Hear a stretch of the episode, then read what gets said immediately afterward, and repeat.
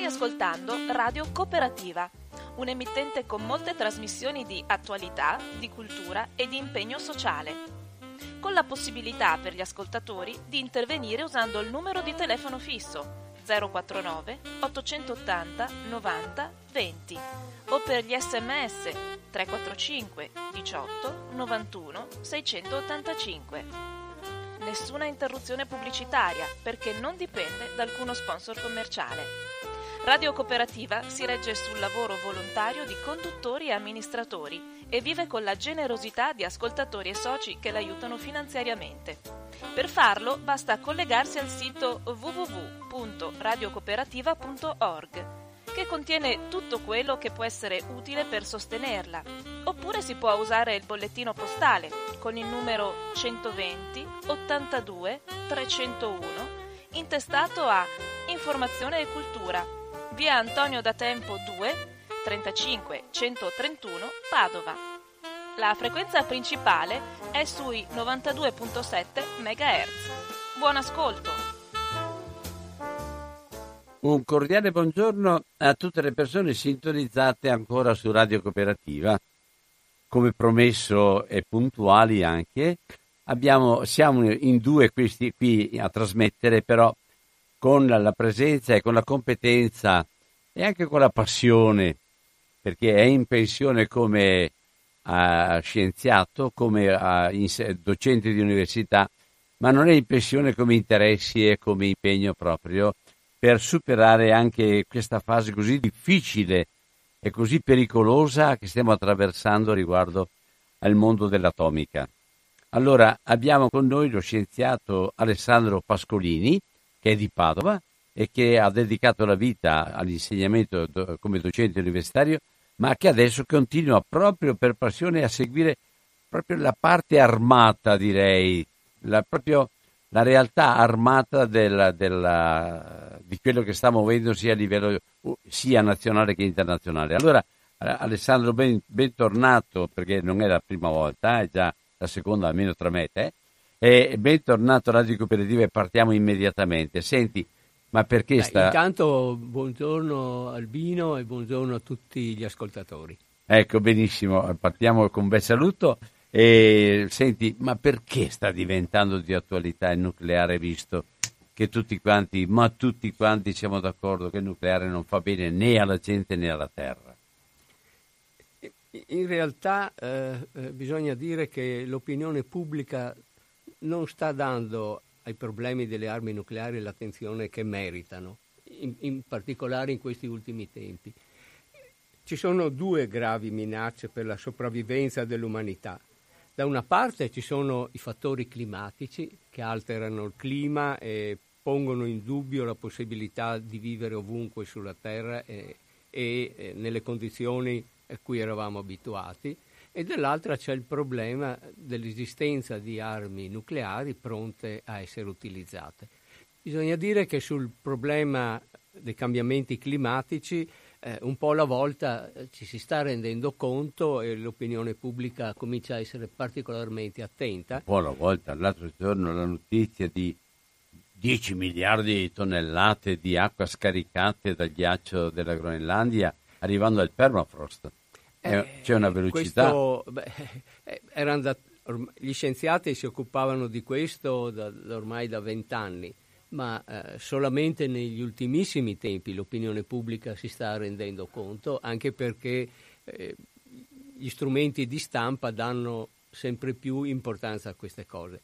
Ciò nonostante ci sono alcuni governi che non riconoscono l'esistenza dei cambiamenti climatici ancora, in particolare il governo americano che eh, no, è uscito anche dal Trattato di Parigi e continua a negare eh, gli effetti eh, della, dell'aumento della temperatura. Quindi il problema è certamente un problema ancora aperto e diven- sta diventando sempre più grave, alcune isole sono scomparse, alcuni paesi eh, addirittura sono a rischio di eliminazione per l'innalzamento del livello degli oceani e quindi tutti quanti poi ci rendiamo conto. Noi siamo, siamo, siamo fortunati perché Venezia non andrà sotto, abbiamo il Mose noi. eh, vedi, la, chi ha fortuna, è una fortuna battuta però, ironica, però voglio drammatica. dire, ci sono stati disastri anche nel Polesine la settimana scorsa, quindi questi effetti eh, una volta succedevano di rado, invece adesso sono quasi permanenti. Quindi di questo la gente sulla propria pelle si sta rendendo conto.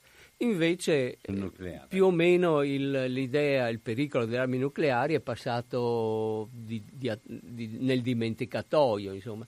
Non, eh, anche eh, l'opinione pubblica n- ignora anche in gran parte che esistono armi nucleari anche sul eh, territorio italiano, eh, sia vicino a Brescia sia a, vicino a Pordenone. Quindi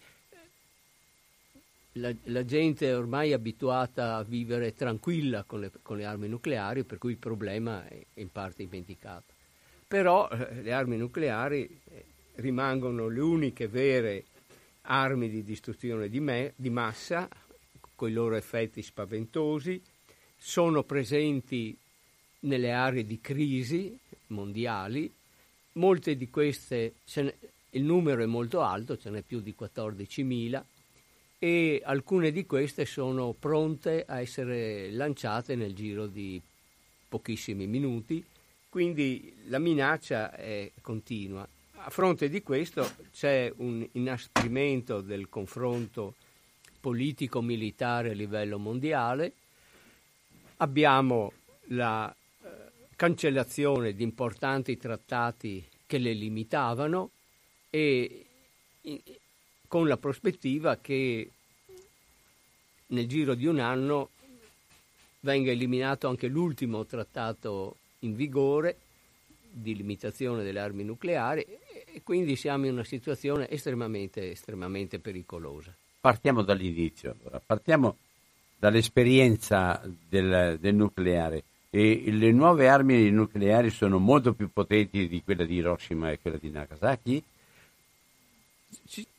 Tipicamente eh, Hiroshima eh, la potenza della, della, dell'arma è stata impiegata era equivalente a 10 milioni eh, eh di tonnellate, scusate, 10.000 eh, tonnellate di, del, dell'esplosivo più potente, a Nagasaki la potenza era di 20 volt, 20.000 tonnellate di esplosivo. Adesso tipicamente le armi sono eh, 300.000 eh, equivalenti all'esplosione di 300.000 tonnellate eh, degli esplosivi più potenti, quindi un fattore eh, esponenziale. Tre, beh, un fattore 30.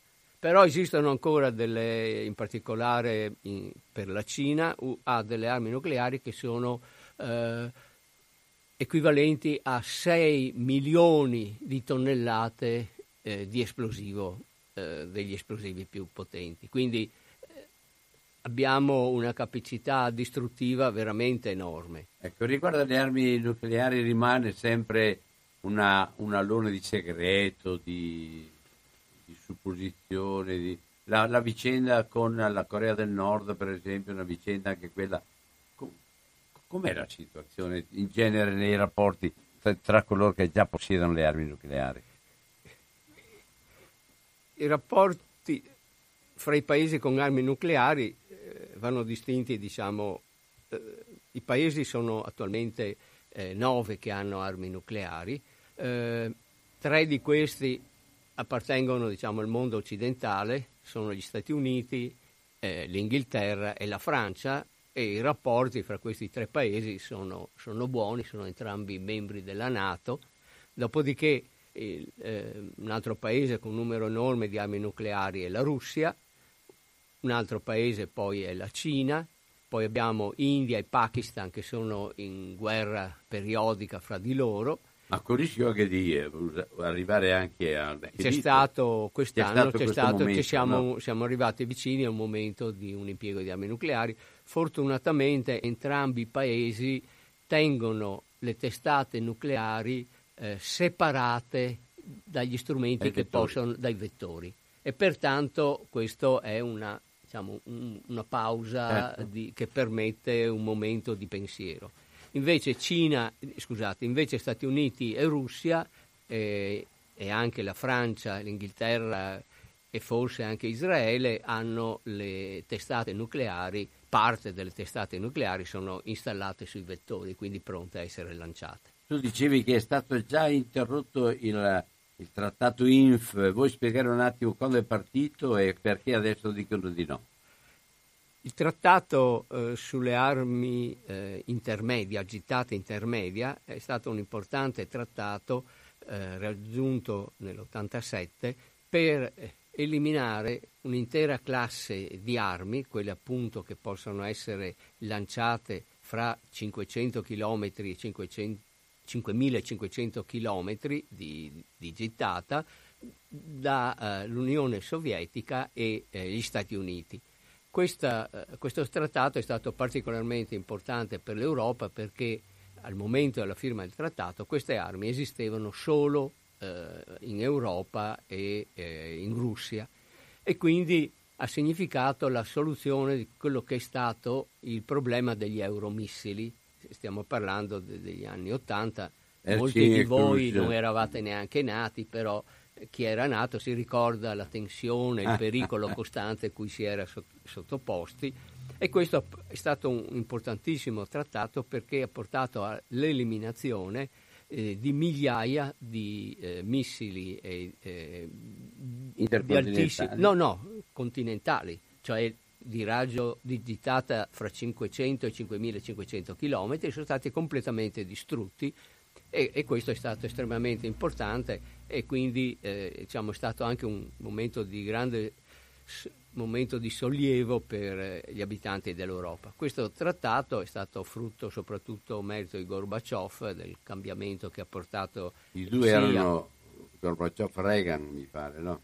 Sì, l'inizio è stato firmato loro, quando si sono incontrati a Reykjavik, eh, appunto in quegli anni. Quindi eh, questo è stato importante. Questo trattato, poi, finita l'Unione Sovietica, è stato ereditato dagli Stati Uniti da una parte e dall'altra da dalla Russia, dal Kazakistan, dal, dalla Bielorussia e dall'Ucraina, che sono parte di questo trattato.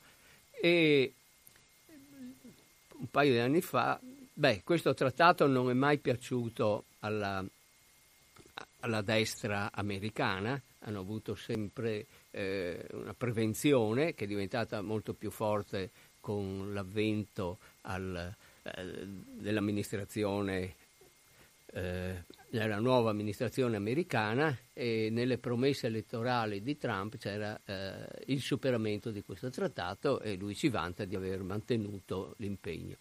Eh, motiv- beh, questo trattato non era mai piaciuto ai russi, in particolare perché una, era considerato asimmetrico eh, a sfavore della Russia, ma eh, diciamo, c'è stato un costante rispetto negli anni, negli ultimi tempi sia la Russia che eh, gli Stati Uniti hanno eh, sviluppato dei sistemi di lancio che, che, sono in contraddizione col trattato, cioè predisposti per lanciare appunto missili con una gittata eh, superiore ai 5.500 km ci sono state discussioni, ma la volontà di entrambe le parti era quella di eliminare il trattato e questo è successo con la denuncia da parte americana e il 2 agosto il trattato ha cessato di esistere. Ma eh, questo era perché era possibile annunciarlo sei mesi prima. Sì.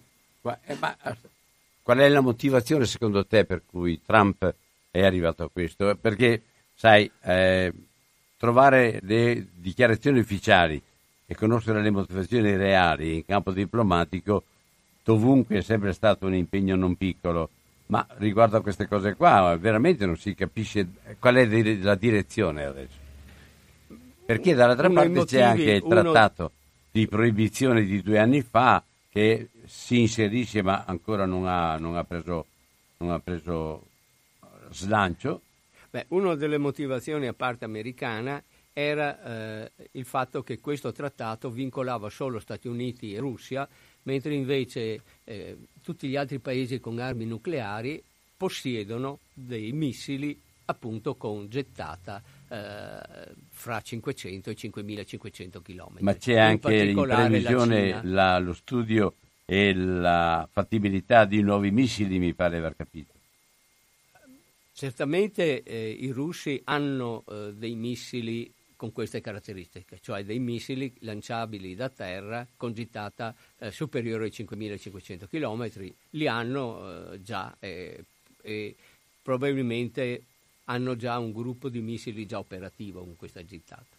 Eh, da parte americana attualmente non ci sono eh, missili con queste caratteristiche, però eh, parte del, dell'esercito americano già da tempo richiedeva lo sviluppo di missili cruise con queste caratteristiche, quindi le cose sono in manovra. D'altra parte, in particolare la Cina ha una grossa flotta di missili con queste caratteristiche, anche Israele, Pakistan, eh, India, e pertanto per effetto, quello possiamo dire effetto asilo infantile, se uno ha un giocattolo anche gli altri lo vogliono, quindi, Cina, quindi Russia e Stati Uniti si sentivano eh, privi dei giocattoli che avevano gli altri paesi.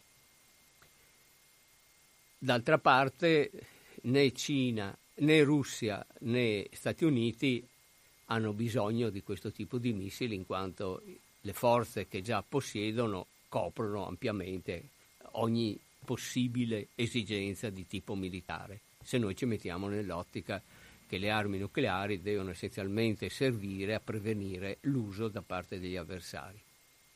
Cioè, quindi il principio, il, il principio della, della, della, prevenzione, il principio della dissuasione, è, è, è questo ancora secondo te quello che rimane al fondo oppure rimane soltanto un principio che, al quale nessuno crede ma ognuno afferma?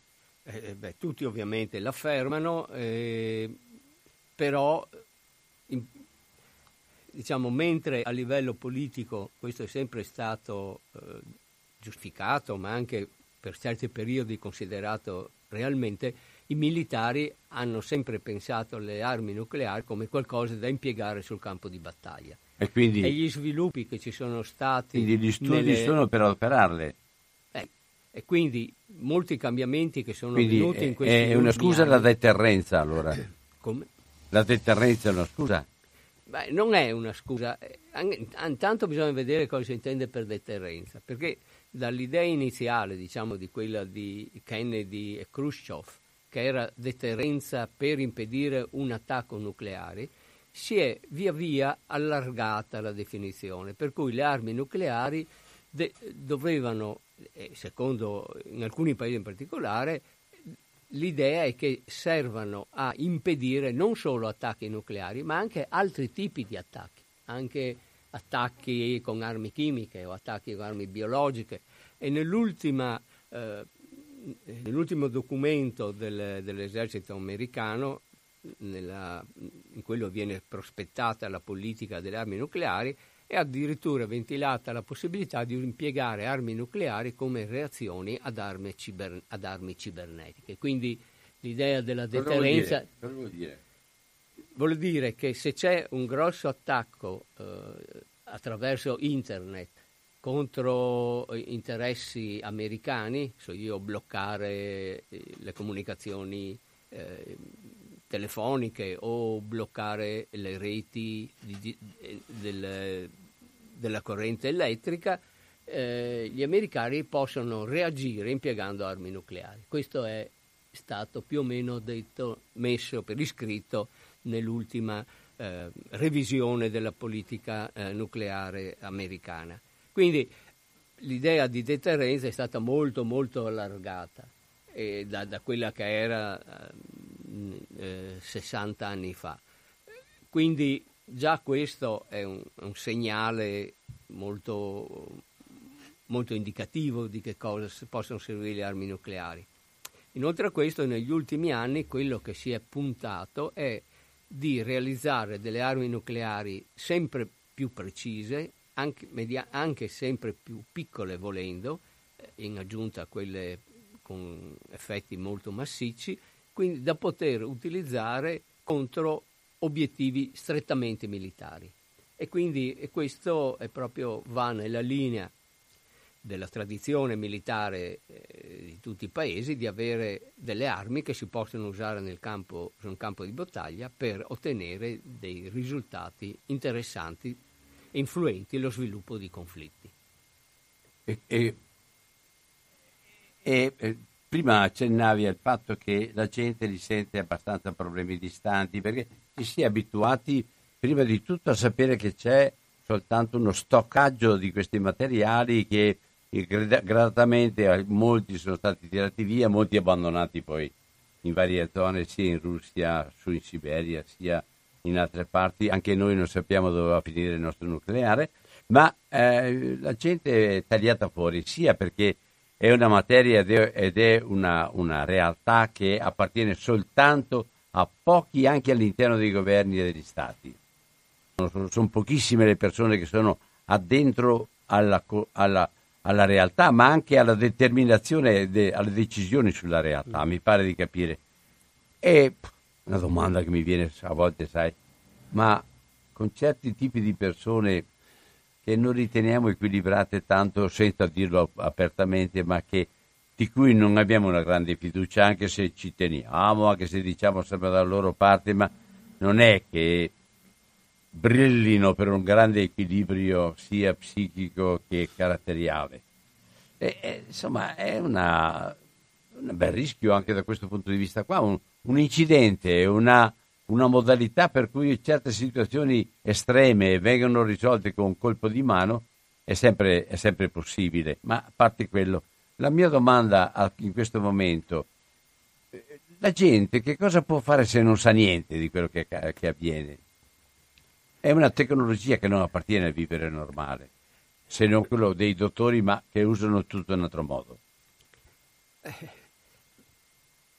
In molte occasioni eh, la gente, anche non conoscendo i dettagli del problema, si è mossa capendo eh. che eh, i, i, ci sono dei rischi che sono ingiustificati e che vanno combattuti gran parte del appunto, raggiungimento del trattato sulle forze intermedie degli anni Ottanta sono stati largamente dovuti alla mobilitazione eh, dell'opinione pubblica, eh, dei giornali, ma anche di grosse, proprio anche con persone che sono scese nelle piazze, nelle strade, eh, qui in Italia in particolare a Comiso, in vari posti, grandi manifestazioni di Berlino, di Londra e queste hanno influito perché ha fatto, ha fatto capire ai politici che eh, diciamo, avevano l'opinione pubblica eh, diciamo, che sosteneva queste iniziative. Anche in Russia ci sono stati grossi movimenti, in Kazakistan all'epoca e così via. Quindi l'opinione pubblica può influire, anche se non... basta che si renda conto che esiste un pericolo incombente, una minaccia che eh, mette a rischio la propria vita e proprio il modo di vivere e, e quindi è necessario muoversi. Eh, il problema è che mancano gli anelli di, eh, di comunicazione un po' e poi eh, anche chi prende l'iniziativa. Ma mi spieghi perché non, possiamo, non sappiamo niente di quello che si fa in materia in questo momento, sia negli Stati Uniti ma anche in Russia anche, anche, in Cina, anche in altre parti. Beh, di fatto, infor- se non nel momento dello scontro, nel momento in cui uno, de, uno dei comprimari a, accende, accende, la miccia. Ma la gente, io non so niente di quello che sta facendo. Beh, i problemi, beh, alcune informazioni ci sono e ci sono dei centri di ricerca che si occupano di raccogliere e mantenere informazioni aggiornate le informazioni, di segnalare ogni cambiamento che avviene. Esistono questi centri di ricerca in, in giro per il mondo che eh, continuamente informano sugli sviluppi. Io, per esempio, eh, seguo molti di questi centri e ogni giorno vedo che ci sono nuove informazioni, ci sono delle ricerche indipendenti eh, che, che, danno le informazioni. Quindi, volendo, eh, informazioni molte informazioni importanti sono raggiungibili, sono ottenibili. Quello che manca a questo momento è una catena di trasmissione fra questi enti di ricerca, eh, le informazioni che questi forniscono poi eh, de, i movimenti, diciamo, eh, quelli che sostengono campagne che portino queste informazioni all'opinione pubblica e che riescano a mobilitare le persone su questi temi, come è successo eh, molte volte nella storia. Quindi siamo, è questo anello di trasmissione importante che manca, insomma, e che e d'altra parte io ho l'impressione che oggi come oggi sia estremamente difficile mobilitare l'opinione pubblica sui temi nucleari.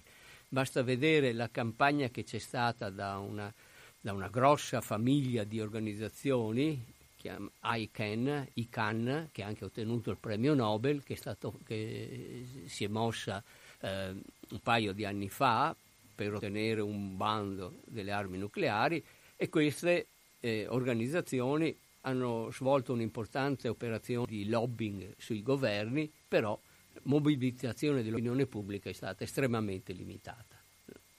Questo non, non sono riusciti, se, per quanto ho visto, a, a muovere veramente eh, la gente. Insomma. Hanno tuttavia, sono riusciti a convincere eh, un centinaio di governi a f, eh, approvare questo, questo, questo eh, questo trattato. Quindi eh, chi vuole avere informazioni, eh, possibilmente se sa magari l'inglese, riesce a ottenere molte informazioni, abbastanza per preoccuparsi e per potenzialmente cercare di influire. Problem- un altro problema è che i, gover- i parlamenti, gli uomini, gli uomini politici sono poco interessati e e, e pochissimo esperti in questo campo. Questo, diciamo, questo è abbastanza generale. Insomma. E quindi se uno si, spe- si, specializza in economia, uno si specializza in um, servizio sociale, in altre cose, ma il problema specifico del mondo armato non è un problema che ha a che fare molto con... Ah, addirittura eh, interessante, Parte di questi segreti sono molto collegati al traffico delle armi.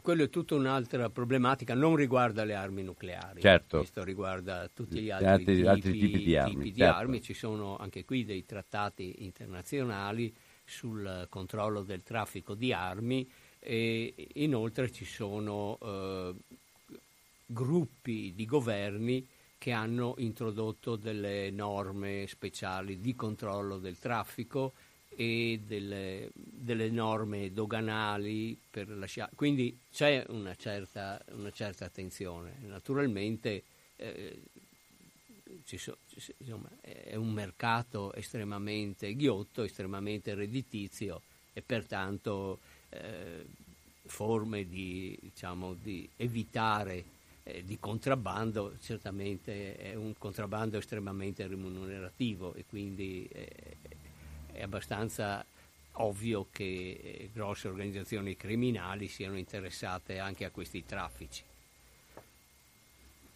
Ma eh, tu pensi che sia possibile oggi con un... De- prima sei partito e hai accennato io, una delle cose che non si conoscono e che non vengono mai dichiarate le armi, proprio in quanto tali, in quanto sistema, in quanto modalità di uso e anche in quanto attività di tutte le organizzazioni degli eserciti attorno alle armi, ma anche di altri tipi di organizzazioni attorno alle armi, come terrorismo o altro.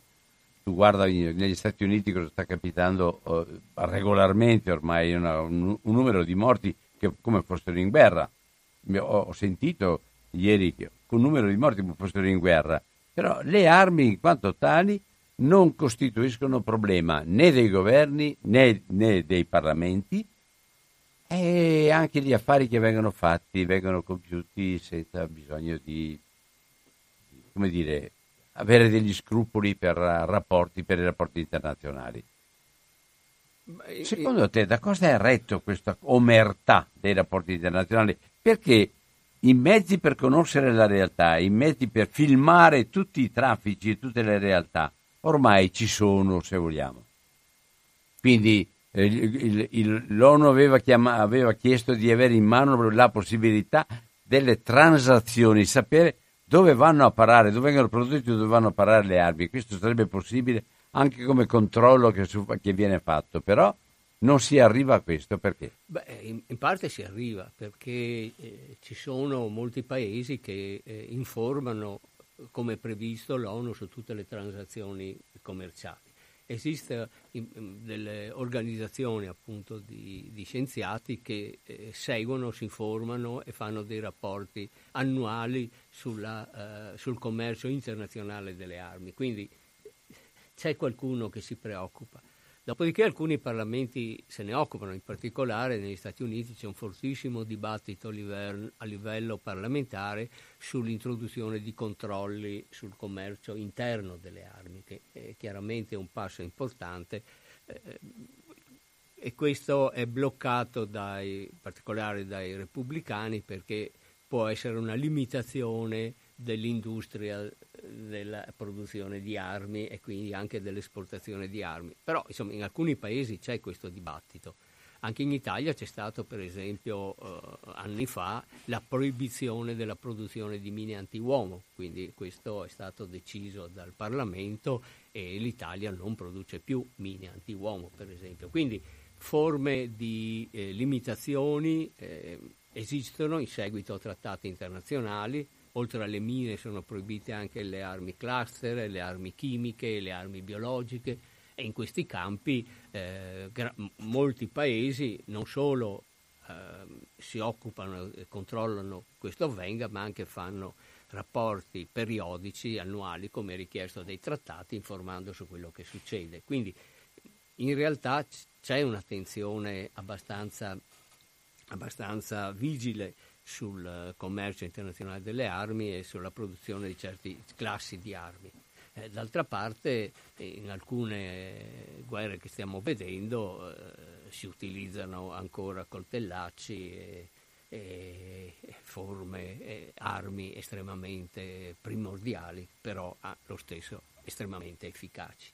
Sullo scenario c'è uno scenario che è sempre inquieto, è lo scenario medio orientale come è il rapporto Iran, Arabia Saudita, Israele, eh, Iraq e, e, e, e, insomma quella, quella zona là. Tu come vedi, eh, come vedi sia l'intervento internazionale delle potenze e Iran, Stati Uniti, come vedi questo intreccio della zona ricchissima di petrolio ma che non farà, dovrà fare affidamento soltanto sul petrolio?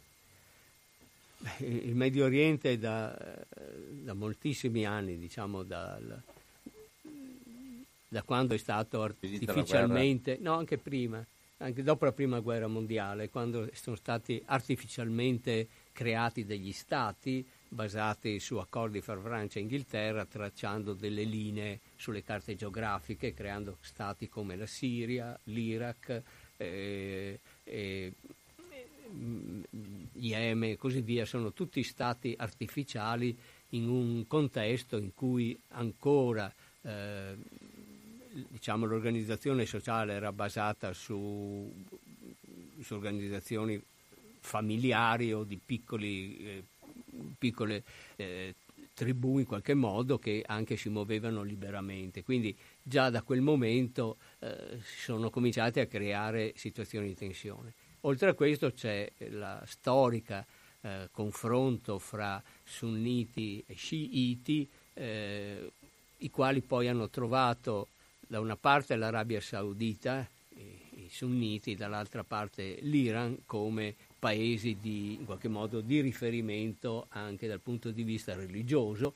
E quindi eh, queste lotte anche fra eh, religioni dopodiché fra eh, etnie artificialmente divise, pensiamo ai curdi eh, divisi fra eh, Turchia, Siria e Iran e Iraq, quindi dispersi in quattro paesi e desiderosi di avere un loro Stato. Quindi c'è una situazione difficilmente eh, diciamo, eh, risolvibile in situazioni in cui basta, bastano dei conflitti fomentati in qualche modo dall'esterno. Inoltre eh, la creazione dello Stato di Israele non è stata ancora accettata da molti paesi della regione, i quali non riconoscono lo Stato di Israele e quindi in qualche modo il rafforzamento dell'aspetto uh, militare di Israele come garanzia di sicurezza e quindi in questa situazione è chiaro che quando poi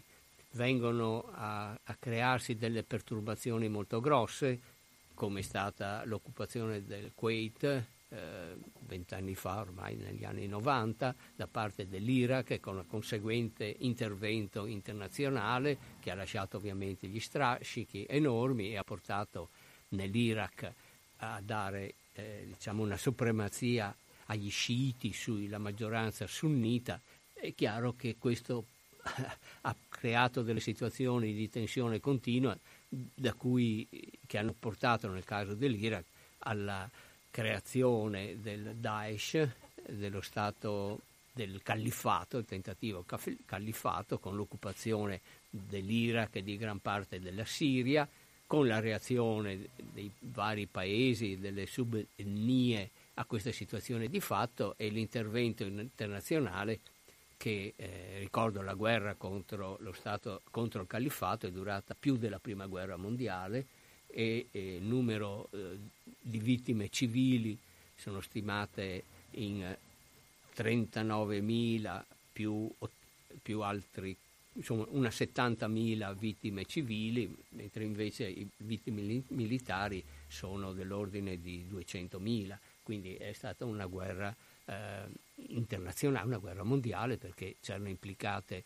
eh, dall'Australia agli Stati Uniti, alla Russia e poi tutti i paesi della zona, quindi è stata veramente, e poi gran parte dei paesi europei, quindi è una situazione che si è solo in parte risolta, eh, nel senso che eh, le truppe kurde ancora eh, non sono disposte a rinunciare all'idea di, una, di uno Stato indipendente e i, i, militanti del Daesh sono ancora più di 30.000 e, e come diciamo, è stata l'ultima indicazione del califfo, adesso devono prepararsi a una guerra di terrorismo che coinvolga non solo la zona, ma che si estenda anche all'Europa e di più. Quindi siamo, siamo in una situazione eh, che eh, rischierà di produrre una nuova serie di attentati continui, diciamo questo come residuo di questa guerra che c'è stata contro il califfato. Eh, in, in parallelo a questo abbiamo la situazione del confronto fra Stati Uniti e, e l'Iran, che in realtà sono stati in qualche modo alleati durante la guerra al califfato, perché l'Iran ha partecipato in modo significativo a questa guerra, in particolare in Siria e in Iraq, mentre invece eh, gli Stati Uniti, eh, diciamo, molto per influenza del cioè, diciamo, l'atteggiamento della nuova amministrazione, che fra l'altro ha come obiettivo di eliminare tutto quello che è stato fatto dall'amministrazione precedente, è sempre stata estremamente ostile all'accordo sul, sul controllo del programma nucleare iraniano e eh, questo che aveva portato nel, alla firma di un trattato fra eh, cinque, cinque, paesi e l'Iran per il, la limitazione alla fase civile del programma nucleare iraniano, questo è stato denunciato di nuovo dagli Stati Uniti, i quali sono, eh, hanno ricevuto dal trattato, però eh, non solo hanno ricevuto dal trattato, ma stanno boicottando ogni iniziativa degli altri paesi firmatari del trattato, fra cui l'Unione Europea, per mantenere il trattato in vita. Quindi è una tensione che si sta in questi, in questi ultimi tempi diventando più acuta con l'invio di una flotta americana nella, nella zona e eh, le reazioni iraniane contro il, il, traffico internazionale di petrolio, in particolare nel caso delle petroliere in, inglesi. Quindi, Ma parlano proprio di eh, imbroglio di pe, pe, pe, petrolio venduto in nero, di petrolio non... o questi, questi screzi e questi queste sequestri di, di navi eh, fatte da, dagli iraniani? La motivazione e violazione delle acque internazionali qui sono tutte cose, la delimitazione di quelle che sono le acque territoriali di un paese eh, ci sono degli accordi internazionali, però è una delle grandi fonti di dispute internazionali. Basta pensare alla situazione nel mare eh, meridionale cinese dove si confrontano Cina, Taiwan, Filippine, eh, poi che c'è ancora il Brunei, la, Mala, Mala, la, Malaysia, la, Malesia e il Vietnam, quindi per eh, definire chi controlla che cosa. Quindi questo è, un, è uno degli argomenti di, di, confronto a livello internazionale in molti posti e poi certamente eh, sul, in particolare eh, il, sullo stretto di Hormuz e quindi tutti hanno ragione, tutti hanno torto dal punto di vista formale. Sono chiaramente delle azioni che hanno solo significato politico, non hanno un un, delle motivazioni diplomatiche risolvibili alla Corte internazionale del, dell'AIA. E invece le prospettive, qual è la, la, l'atteggiamento attuale della mettere le mani sul nucleare? So per esempio che le B-61 che hanno dormito fino adesso ad Aviano e anche a Chedi e che sono custodite ma inattive, che, che pensavamo anche addirittura che erano soltanto come un elemento, quello sì, un elemento di rappresentanza, di biglietto da visita, diciamo, ma non, non certamente un biglietto da visita da adoperare.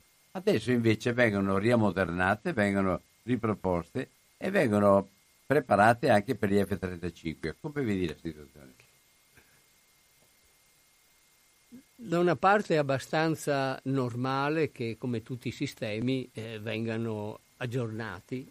Eh, se è un sistema che funziona, eh, la lavatrice a un certo momento bisogna cambiarla. Quindi volendo eh, mantenere eh, delle armi eh, lanciabili da aerei a, è necessario ovviamente mantenerle aggiornate, mantenerle funzionali, mantenerle eh, sicure e così via. Quindi processo, i processi di ammodernamento eh, vanno fatti, in questo caso c'è però un, un salto di qualità da parte americana. Intanto eh, voler unificare in un unico tipo più modelli diversi, quindi il nuovo modello, diciamo eh, il modello 12, dovrebbe per poter essere utilizzato sia eh, gli, sugli aerei eh, tipicamente F-35 eh, che sono dei cacciabombardieri sia sui bombardieri pesanti intercontinentali, quindi questo è un obiettivo. D'altra parte quello di avere delle armi più precise, con i nuovi alettoni è possibile che queste armi eh, diventino più intelligenti e quindi possano essere eh, lanciate da distanze maggiori e quindi garantire agli aerei che le lanciano di poterle lanciare prima di essere eh, ripresi, identificati dal, dai radar e quindi essere esposti al rischio del, degli attacchi antiaerei. Quindi queste sono le motivazioni di questi sistemi e inoltre queste armi sono eh, predisposte in modo che la stessa arma può avere potenza variabile o molto piccola, un kiloton fino a, a, a 50 kiloton, insomma, quindi avere de, delle forme di aggiornamento. Questo è un esempio di come eh, queste, gli armamenti nucleari si stanno sviluppando per essere sempre meglio utilizzati contro obiettivi militari, quindi essere impiegati in situazioni di confronto militare sul campo. Ah, belle prospettive, mi pare che le, le cose proprio... Eh, eh, scusami, eh, c'è stato eh, con la prima bomba atomica, con eh, tutto il progetto Manhattan, con la prima bomba atomica c'è stato da una parte un grosso impegno con grande segreto e dall'altra parte chi è che è stato più investito e più è stato preso dentro, o prima o dopo ha dovuto fare i conti anche con eh, un'accettazione o ripulsione della società, comunque Oppenheimer e, e Etterly e gli altri sono, sono, rimasti anche loro in qualche modo colpiti da, dalla vicenda, a, uno anche fino alla pazzia, e, e però dopo il mondo degli scienziati come è messo? C'è un discorso etico dentro a questa, a questa realtà o rimane soltanto un discorso di ricerca e un discorso di eh, pragmatico, pragmatico riguardo a quello che c'è. punto di vista etico gli scienziati si, si sono mossi anche durante il programma Manhattan. Sì. Ci sono stati il famoso rapporto Frank, in particolare, fatto dagli scienziati che lavoravano a Chicago, in cui appunto hanno messo in evidenza gli aspetti etici e di politica internazionale legati allo, in particolare all'impiego di queste armi e inoltre i rischi futuri di proliferazione a livello mondiale, di impossibilità di controllarli. Questo quindi è stato un gruppo che ha già operato all'interno dello stesso programma e loro nel 1945, in prossimità dell'impegno, avevano suggerito di non attaccare direttamente il Giappone, ma fare solo un'azione dimostrativa per eh, cercare di convincere il Giappone alla resa senza dover colpire una città giapponese. Quindi l'attenzione a parte degli scienziati c'è stata proprio fino a quelli che erano implicati, fin veramente dall'inizio, dopodiché in particolare si sono battuti per togliere negli Stati Uniti, per togliere il controllo delle armi nucleari, toglierlo ai militari e mantenerlo diciamo, ai politi- alla, alla, parte civile, quindi che sono riusciti a ottenere subito nel 1946 e, e poi c'è stata una grossissime operazioni basate anche appunto sugli aspetti etici e di politica internazionale, in particolare contro le armi, eh, contro le armi a termonucleari negli anni 50-55. Quindi e, e, fin dal 1949 questi movimenti di scienziati sono rimasti attivi e sono ancora attivi, in particolare attorno a una rivista, Bulletin of Atomic Scientists, e, e poi hanno dato origine a molti, a molti, movimenti di scienziati che poi sono diventati anche internazionali e sono rimasti attivi e sono ancora attivi nel mondo. Ecco, Quindi, tu sai che per quanto riguarda l'uso della bomba atomica eh, ci sono due o tre analisi, due o tre versioni diverse, sia perché di fatto il, il, il Giappone avrebbe già dato il, la resa prima del, del, lancio della bomba che di fatto gli Stati Uniti avevano voglia di già preordinare il futuro, quindi dopo un'esperienza dove tutti quanti in qualche modo venivano presi in contropiede e, e dovevano sottomettersi ad, ad accettare le condizioni che venivano date, oppure anche che la Russia potesse arrivare prima perché uno degli aspetti era che di fatto anche su questo lo spionaggio ha funzionato a meraviglia in quel periodo, era un periodo dove c'è stato un grande lavoro di spie e quindi anche di interventi e la paura di non arrivare primi dove altri avrebbero potuto invece invadere il terreno prima, prima degli Stati Uniti. Adesso dici la tua. Tu sai che queste sono sì, le, le, cose che vengono fuori. Ci sono molte cose che si, che si, dicono, insomma. Se si pensa a quello che è stato lo sforzo americano per produrre armi nucleari, che ha, eh, ha richiesto creazioni di, di intere città, eh, coinvolgere più di 250.000 persone, eh, enormi investimenti, una cosa del genere eh, gli americani l'avrebbero saputa se avveniva da altre parti. Il programma tedesco si è arenato molto presto, già nel 1942, e gli americani nel 1944 già eh, sapevano esattamente dove i tedeschi erano arrivati il programma giapponese è rimasto sempre miserando e la Russia eh, nel 1940 aveva deciso di sospendere tutte le ricerche riguardanti le applicazioni eh, dell'energia atomica per eh, sviluppare forme di difesa immediato per affrontare l'invasione, eh, l'invasione nazista. E quindi eh, diciamo, nel 1945 eh, non c'erano assolutamente dubbi su chi era in grado di produrre questa arma nucleare. Quindi era questo, questo, problema di arrivare. L'unica osservazione, questo invece nel 1940 c'è stato questo problema, cioè alcuni essenzialmente profughi europei che stavano negli Stati Uniti erano preoccupati che i tedeschi potessero eh, riuscire a produrre eh, un'arma nucleare tempo utile per la guerra. Ma questa è diciamo, la situazione del 1940, quando poi programma inglese e quello americano sono partiti rapidissimi, però appena ci si è resi conto delle dimensioni necessarie per produrre eh, un'arma effettiva si è capito che eh, solo loro erano in grado di farlo, quindi questo diciamo, è un aspetto che non, non, non va tenuto conto. Per quanto riguarda poi il, la situazione, la disponibilità dei giapponesi alla resa, questa assolutamente non c'era nel 1945. Diciamo, I militari erano pronti a... Intanto le, diciamo, bisogna tenere presente che mentre la marina e l'aeronautica eh, giapponese erano distrutti, invece l'esercito giapponese aveva perso pochi uomini, quindi era ancora estremamente forte e pronto a, diciamo, basta vedere la battaglia di Okinawa come è andata, pronti a morire per tutti i, i soldati, quindi stiamo parlando ancora di milioni di soldati attivi e che avrebbero prodotto una resa disperata.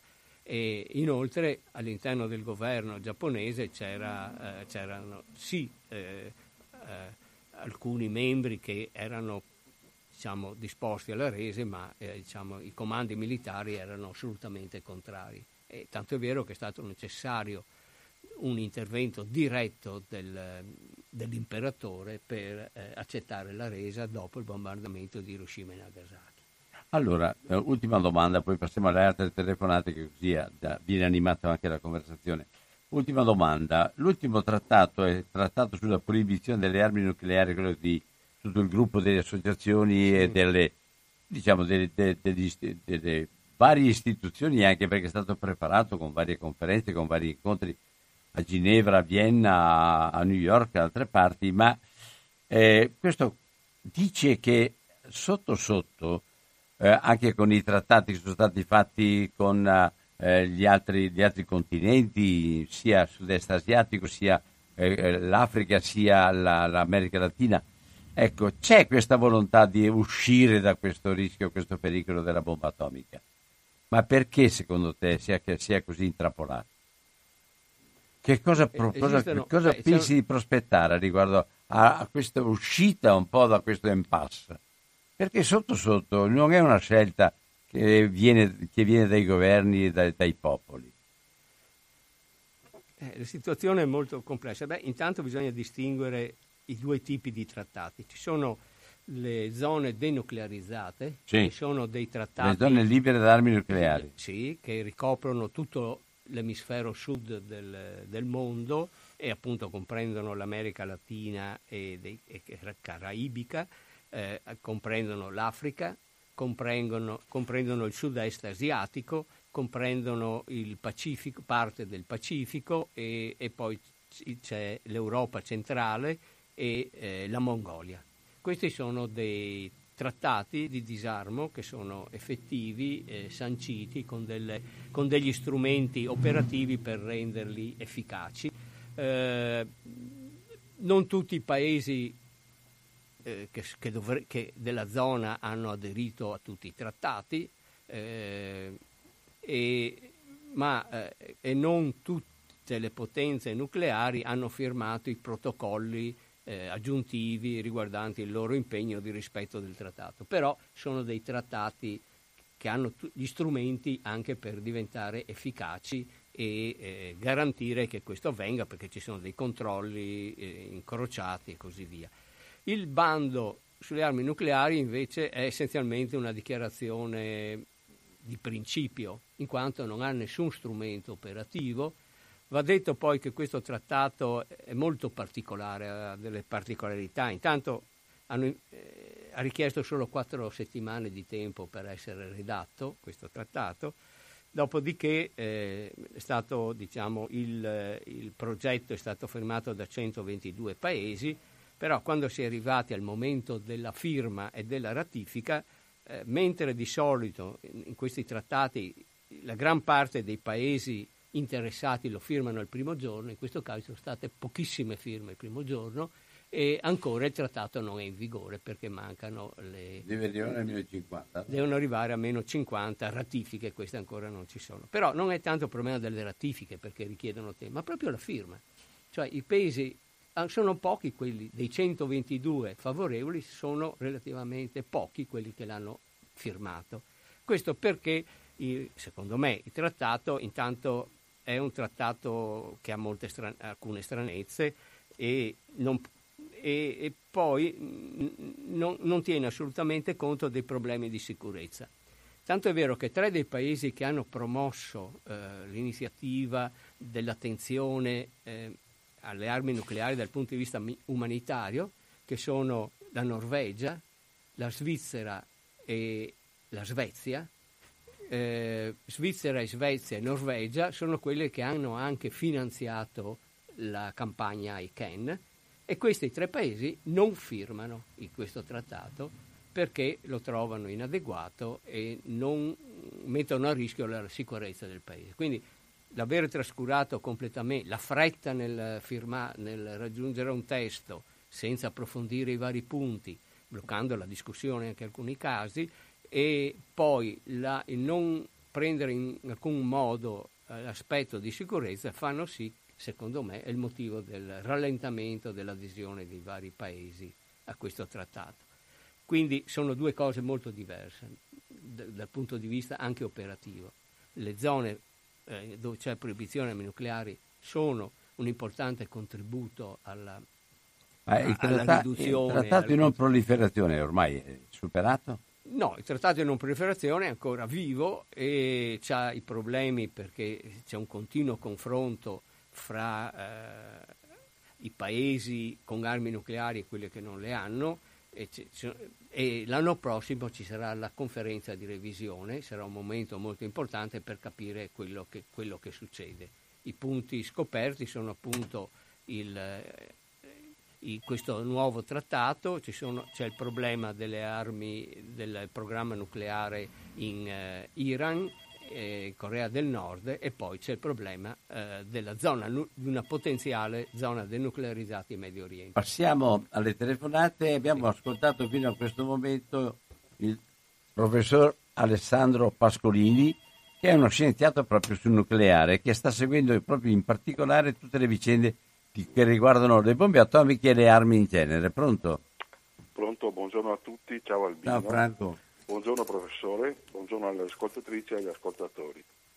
Una, una, domanda così sciocca, ma sarebbe interessante vedere quanti di quella generazione quando erano giovani e nel momento in cui volevano eh, installare i missili Pershing e Cruise non hanno fatto figli per paura di quello che sarebbe potuto accadere, ma è una domanda sciocca. Invece io penso che questa, quello che sta facendo il presidente Donaldo Trump, Donald Trump, detto Donald, tradotto Donaldo Briscola, è una cosa molto grave, perché i manifesti delle persone che hanno fatto i due eccidi sono manifesti eh, cosiddetti, cosiddetti, suprematisti. E c'è una, una così, propagazione dell'odio razziale che è spaventosa, ma soprattutto denunciare i trattati di non proliferazione nucleare in questo momento e sapendo benissimo che c'è una situazione esplosiva nel Medio Oriente e anche con il Daesh, lei l'ha toccato adesso ultimamente nella sua analisi e ha detto che ci sono circa 30.000 eh, combattenti del Daesh che inspiegabilmente sono stati lasciati uscire con le loro armi e anche i loro familiari quando è, è stata così messa a, a, a scacco la Siria, loro, la loro roccaforte siriana. E sono usciti questi e hanno un plafond economico che va dai 50 ai 300 milioni di dollari. Ora noi ricordiamo che cosa sono successe delle armi nucleari quando si è dissolta l'Unione Sovietica. E la mia spaventosa domanda, eh, il mio spaventoso dubbio è questo. Che cosa accadrebbe se parte di quei 50-350 milioni di dollari fossero usati per acquisire armi nucleari nei paesi che le possiedono? Chiaramente spero che non sia mai la, la, la, Stati Uniti d'America, però non possiamo sapere nulla di come vengono contrabbandate le armi lì. Non potrà essere la Russia, e non sarà mai l'Inghilterra e neanche la Francia, ma gli altri paesi, l'India, il Pakistan, non possiamo sapere cosa possono fare. E quindi la domanda conseguente che mi viene è questa. I palestinesi finora siamo riusciti a, a salvarli e non, sono così, non sono caduti nelle mani dell'estremismo islamico Che cosa potrebbe accadere con questi soldi e questi, questa estremizzazione della situazione se i palestinesi cadessero perché li stanno mettendo alla fame da tutti i punti di vista bloccando gli aiuti in questi momenti? E questa è la domanda che mi pongo. Il vero nemico della, degli Stati Uniti d'America, di Trump, non voglio dire degli Stati Uniti, ma di Trump, sono loro che venivano aiutati indirettamente perché la Turchia fa parte della Nato o è l'Europa? La presenza, la, così, l'esistenza in vita dell'Europa. Io l'ascolto e avrei tante cose da chiedere, però il breve tempo che è, è, possibile in radio non me lo concede perché la sua esposizione è stata molto articolata. Io avrei tante domande da farle, molto analitiche, Buono. però no, non posso, posso solo ascoltarla. Grazie.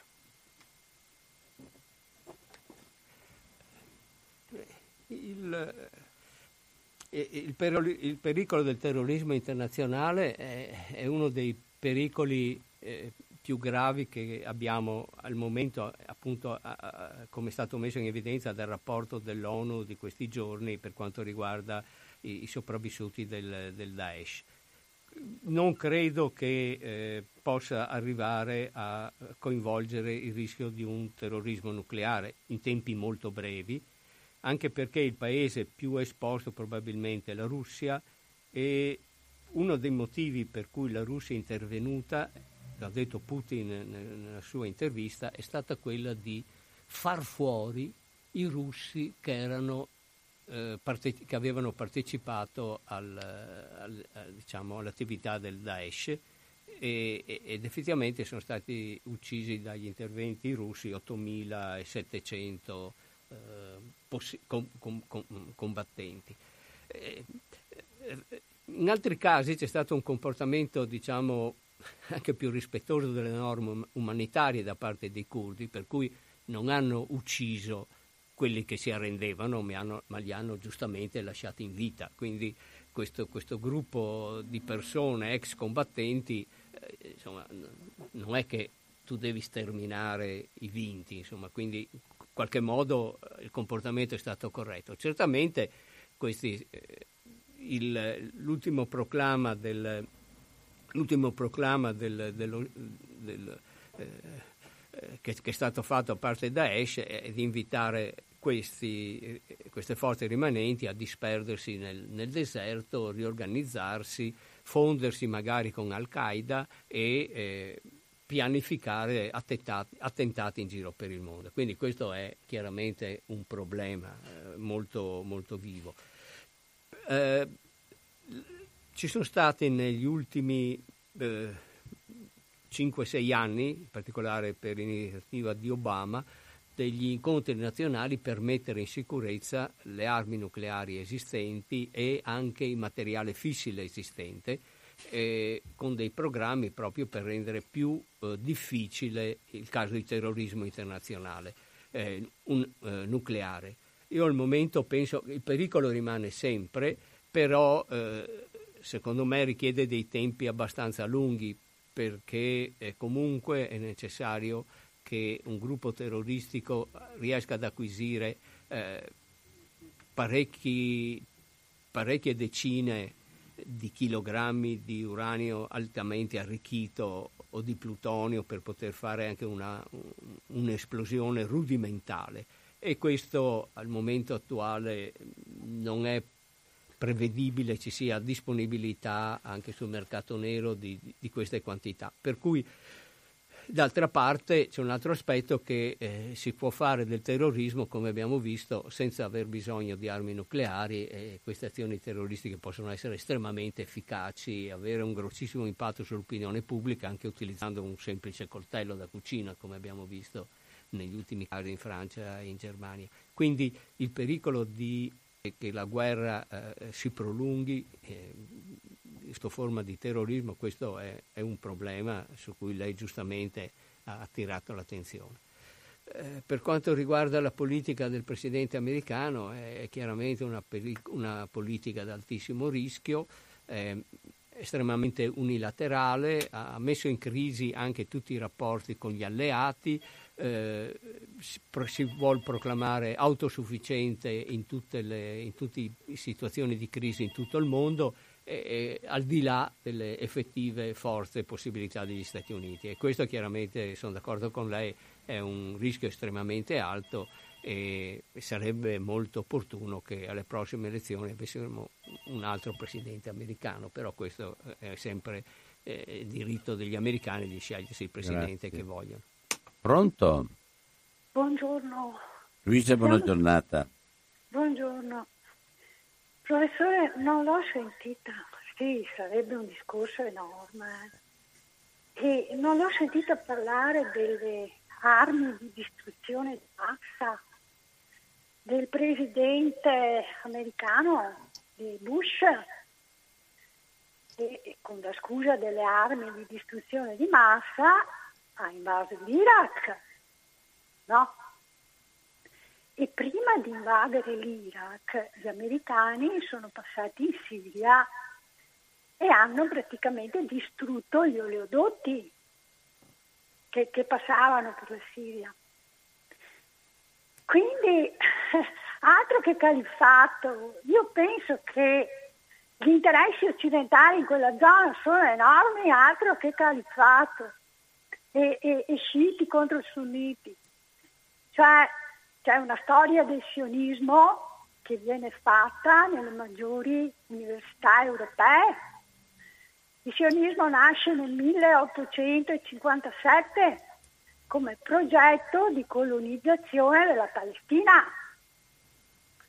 E dal 1857, questa è una storia che viene fatta, ripeto, nel 1857 arriviamo alla Costituzione di Israele nel 1948, ma c'è tutta una storia precedente che porta al 1948. Eh che praticamente è un secolo di storia che viene completamente ignorato nelle nostre, nelle nostre informazioni. Cioè, lei non pensa, professore, che il progetto sionista, cioè la ricostruzione, sappiamo, la, la, la profezia biblica, la ricostruzione della grande Israele, sia abbastanza eh, in linea con la destabilizzazione del Medio Oriente che è stata fatta, vista la situazione anche siriana, perché lì l'unico responsabile è il presidente Assad, ma mi sembra che l'intervento sia internazionale e non certo sulla pelle del presidente Assad, perché se volevano far fuori il presidente lo, lo possono fare in qualsiasi momento e lì il, pro, il, problema era la popolazione civile siriana da far sparire, come quella palestinese, i palestinesi stanno completamente, cioè non, Palestina non esiste più, non ci sarà mai più, giusto? Cioè la striscia di Gaza è un, è, comple- è un genocidio. Luisa, stringi un po' Luisa. La striscia di Gaza è un genocidio eh, e, e, e, quello che resta della, della Cisgiordania è assolutamente minimo e Israele con Trump stanno programmando proprio l'uscita degli ultimi palestinesi. E per, sappiamo insomma... La conclusione voglio... rivista per cortesia, dai. Eh, niente, io penso, cioè, volevo sapere se il professore non vede qualcosa di vero anche nella mia esposizione della situazione. Buona. Quindi insomma una grossa responsabilità occidentale e un progetto sionista. Grazie, buongiorno. Buona giornata. Quest'oggi Alessandro lo dico per, anche per, per verità che, che va affermata, cioè è stato invitato proprio a parlare del nucleare e di tutto quello collegato al nucleare. È chiaro che tutte le vicende politiche sono connesse, però non in quanto realtà del nucleare in quanto tale, ma in quanto rapporti che esistono a livello internazionale su tutto quello che avviene. Quindi vorrei anche specificare il motivo per cui non abbiamo parlato di tutto quello che hai detto tu adesso Luisa, ma abbiamo parlato di altre cose. Comunque, eh, adesso Alessandro scusami era per, per precisare un attimo il motivo del, sua presenza. Beh, parlando della situazione del Medio Oriente, io avevo fatto riferimento alla, alla creazione dello Stato di Israele come elemento di rottura e come elemento non ancora risolto nel, diciamo, nei rapporti fra i paesi del, del, settore, quindi sempre una minaccia, una, un rischio di conflitto incombente. Eh, il, il, beh, il, programma sionista, come lei ha detto, è, è stato un programma eh, che si è sviluppato però eh, voglio dire, i, i, grossi problemi del Medio Oriente sono avvenuti appunto nella divisione artificiale del, dei paesi avvenuti dopo la prima guerra mondiale, cui poi si è aggiunto il problema di Israele a, a complicare le cose. Quindi eh, il problema palestinese è un problema importante di per sé, e eh, la politica attuale del governo di Israele che ignora anche gli accordi che, che erano stati faticosamente raggiunti dai, dai suoi predecessori, chiaramente un, è, un, è, un, problema che eh, sta, eh, può maturare anche in conflitti aperti. Forse lei, penso che lei sa che eh, c'è stato da parte americana con l'appoggio di alcuni paesi arabi, è stato presentato una, una part, un progetto di tipo economico per eh, risolvere il problema dei palestinesi, eh, che è un progetto che io ritengo assurdo, eh, impresentabile, dato che non erano stati coinvolti i, i, le persone interessate in nessuna forma e che c'è incombente un progetto di sistemazione politica del Medio Oriente da parte del governo americano che è annunciato per l'autunno prossimo, che eh, avrà certamente un effetto immediato dirompente nell'area, visto eh, diciamo, l'atteggiamento di, di, di Trump e, di, e del governo, governo, israeliano. Quindi quello è chiaramente uno dei focolai di... Eh, eh sia di disastro umanitario sia eh, un, un, rischio di ulteriori conflitti.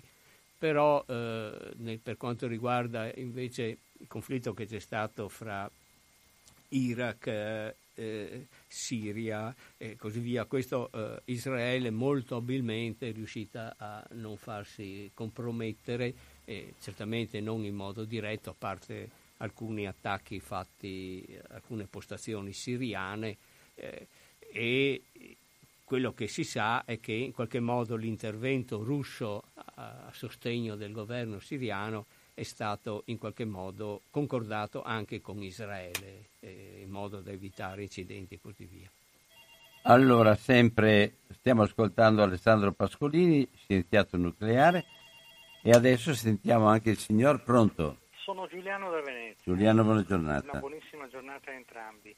Volevo con molta cortesia contestare un'affermazione del professore, se non ho capito male, eh, sul discorso della fine de, della non volontà di resa da parte del Giappone durante la seconda guerra mondiale. E la contesto perché, veda, 20, lei ha detto che il Giappone non aveva nessuna volontà di arrendersi. E io contesto questo. Veda, il 20 giugno del 1945 l'imperatore Hirohito convoca il Consiglio dei Ministri ristretto e il Supremo Consiglio di guerra, alla quale dà mandato di porre fine alla guerra al più presto possibile. Tant'è che decide di inviare in missione a Mosca il principe Konoye con istruzioni per arrivare alla pace a qualsiasi costo. Dal canto loro gli Stati Uniti erano perfettamente a conoscenza del desiderio del Giappone di porre fine alla guerra e la conferma avviene attraverso intercettazioni da parte dei servizi segreti.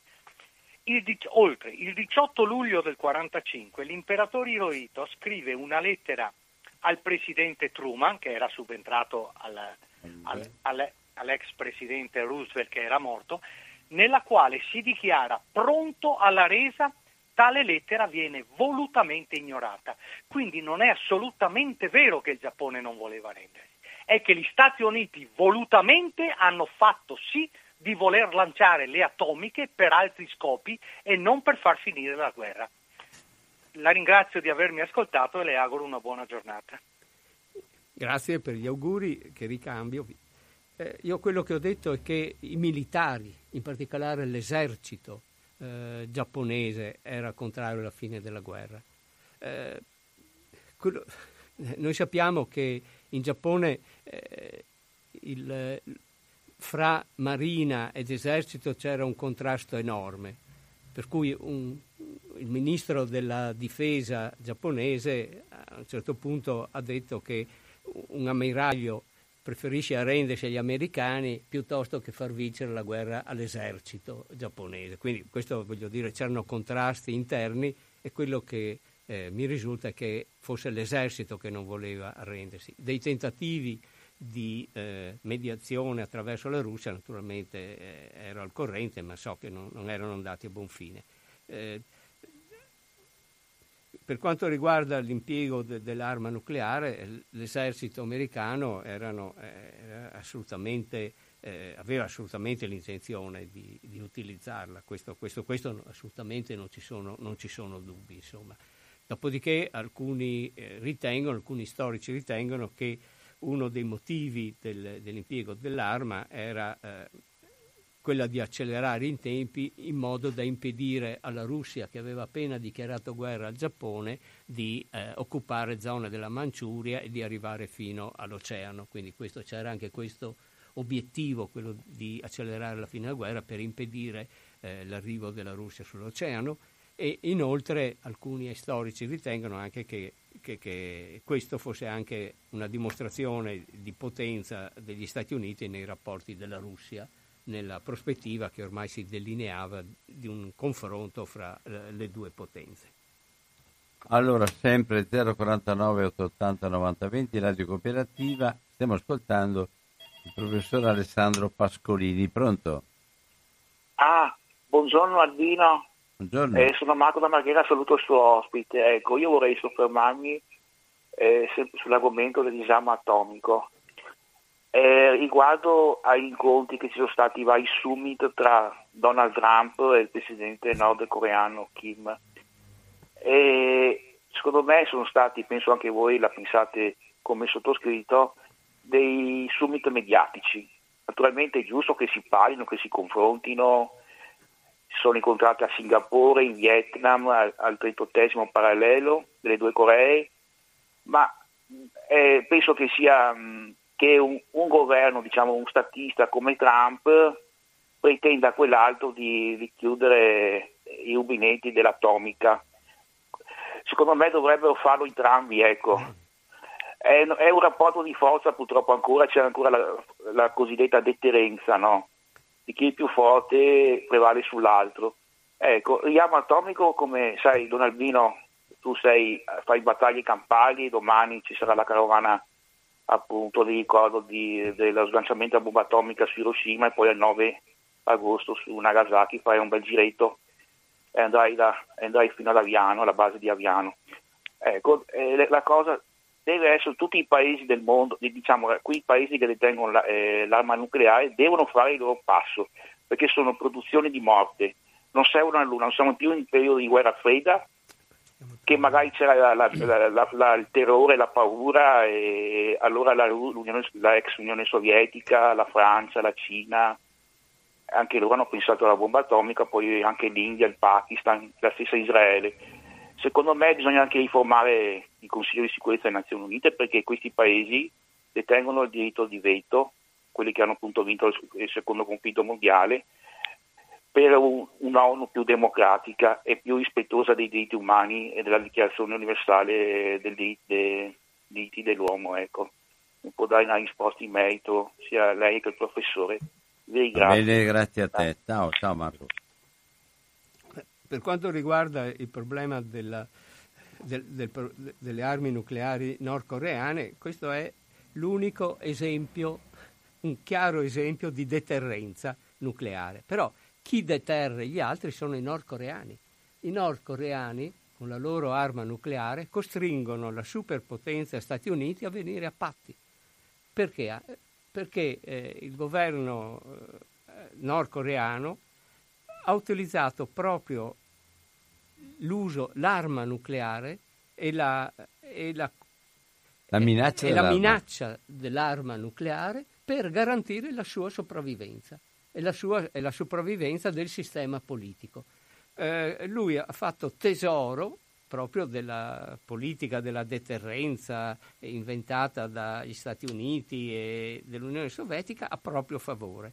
E pertanto, siccome il rischio che corre eh, diciamo, il sistema politico eh, nordcoreano, che è estremamente particolare, nel caso di anche di, diciamo, di riduzione unilaterale delle proprie forze nucleari è quello di, ven- di scomparire, utilizza questa possibilità che gli forniscono le armi per eh, costringere il resto del mondo ad accettarlo così com'è. Quindi è molto difficile che in assenza, eh, non dico del disarmo totale degli Stati Uniti, ma di se- un serio processo di disarmo nucleare globale, è molto difficile che la, che, che, che la Corea del Nord, in cambio solo di certi benefici economici, rinunci alla propria arma nucleare, per, proprio per potersi mantenere così com'è. E questo è il motivo per cui questi incontri hanno grande risalto, a cui viene dato grande risalto sulla stampa,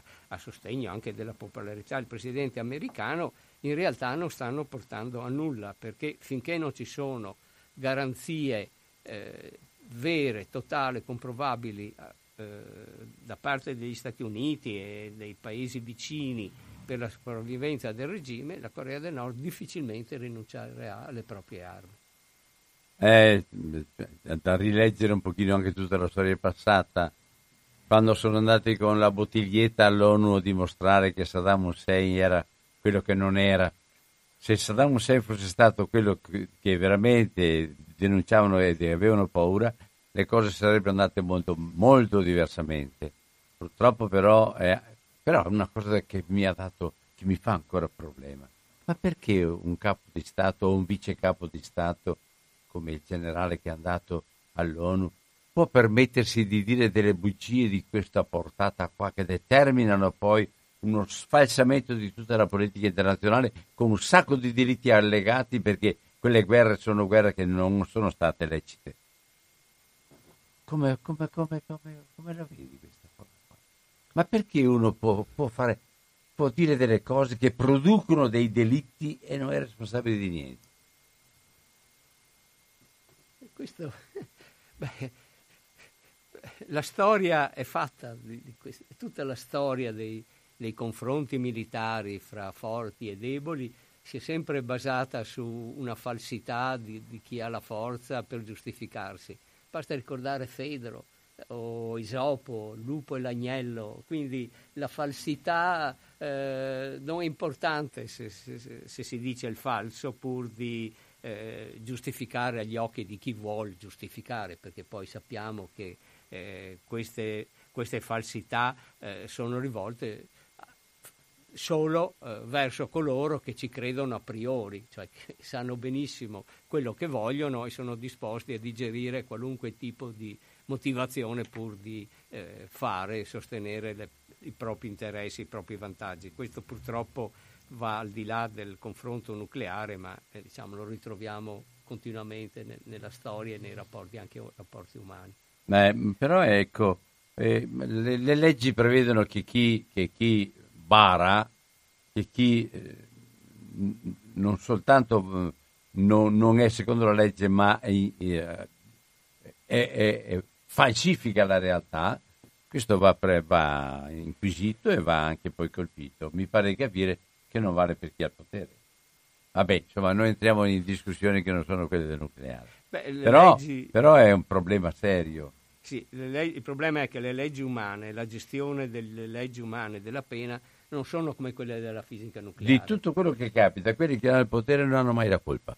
La colpa l'hanno sempre gli altri e molte volte per, per, per una cosa molto piccola paghi prezzi enormi, in particolare sulla propria libertà, e chi invece produce danni a tutta la società è coperto, è tranquillo. È una delle realtà più, che più fanno specie Così come eh, mi fa molta specie il fatto che per quanto riguarda le nostre eh, performance di immagine, eccetera, non badiamo a spese. Per quanto riguarda la realtà di di chi ha bisogno, bisogni naturali estremi, non importa niente, non ce ne frega proprio niente, che abbia pazienza.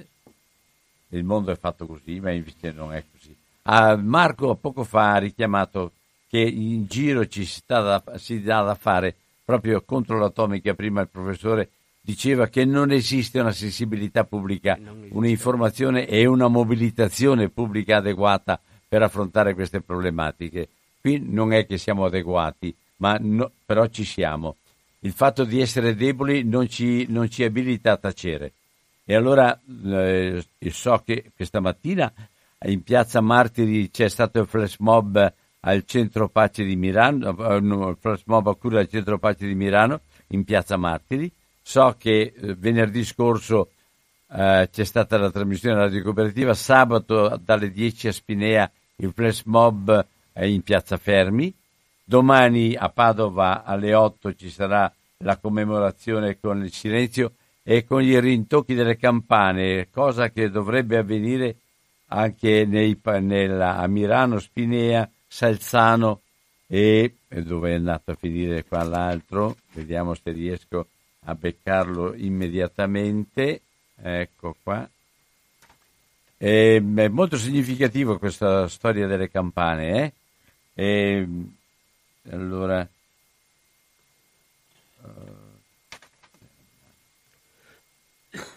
eh, la miseria.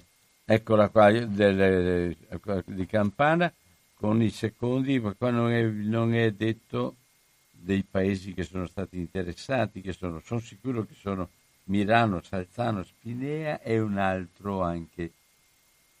Vorrei, so. E poi a Campo Nogara mh, venerdì sera ci sarà, eh, martedì a Campo Nogara martedì sera alle 21 ci sarà domani sera, ma tu che ne sai di Hiroshima? a Padova allora domani mattina e, alle 8 e domani pomeriggio alle 18 ci sarà anche questo momento di canzoni e, e discorsi contro, contro l'atomica sempre davanti, davanti alla, alla, alla, piazza che è davanti al municipio, tra il municipio e l'università. Allora, eh, vediamo un po'. No, non vedo. Volevo richiamare i paesi, eh, qua sono po' deficitario con quello che ho davanti alla, a me.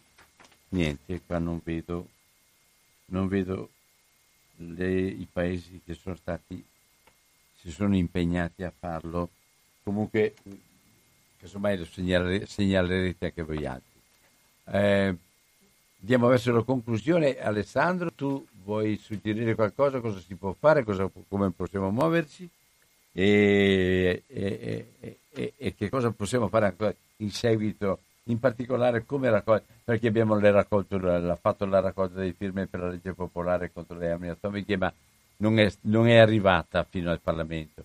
Abbiamo fatto eh, l'altra raccolta di, dei comuni e dei comuni per, la pace, anche quella molto significativa, ma no, abbiamo smosso alcuni parlamentari, adesso dobbiamo ripartire da capo, fatto Parlamento nuovo, bisogna ripartire da capo. A livello istituzionale è proprio la gara della pazienza e della tenacia e molte volte proprio, eh, come dire, non cedere mai, non rassegnarci mai, sapendo anche però che anche le nostre attività sono a rischio di non avere, di non avere successo quindi di non contare molto.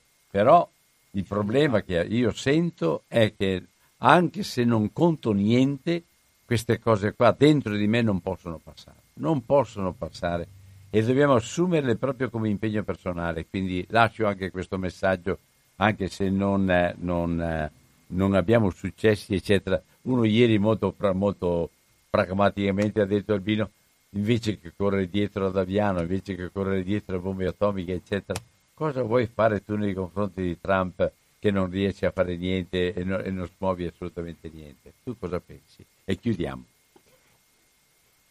Io, io penso che è necessario fare, anche se sono cose piccolissime, vanno fatte, bisogna mantenere viva l'attenzione.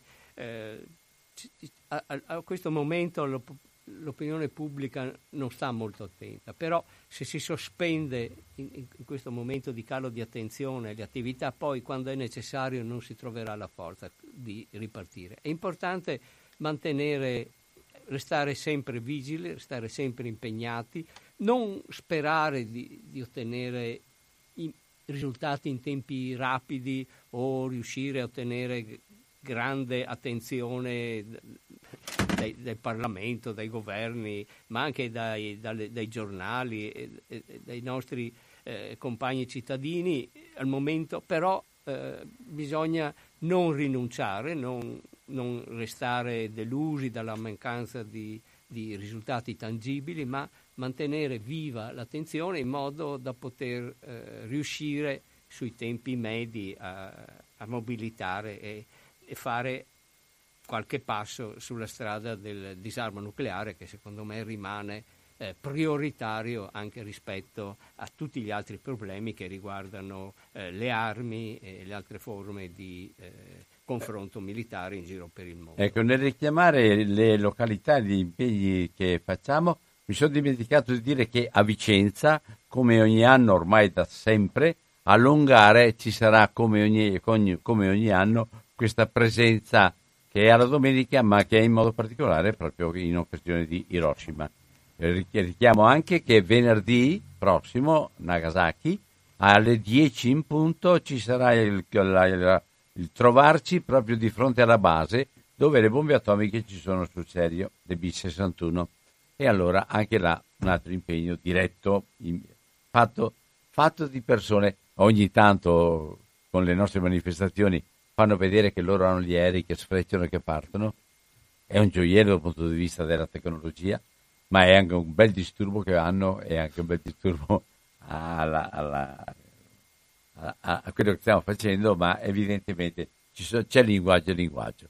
Bene, bene, ringrazio il professor Alessandro Pascolini Ringrazio tutti voi che avete ascoltato e partecipato e buon pomeriggio e buona, e, e buona giornata a tutti mi unisco ai ringraziamenti di Don Albino e, rinnovo gli auguri per una felice giornata e per il successo delle manifestazioni dei prossimi giorni.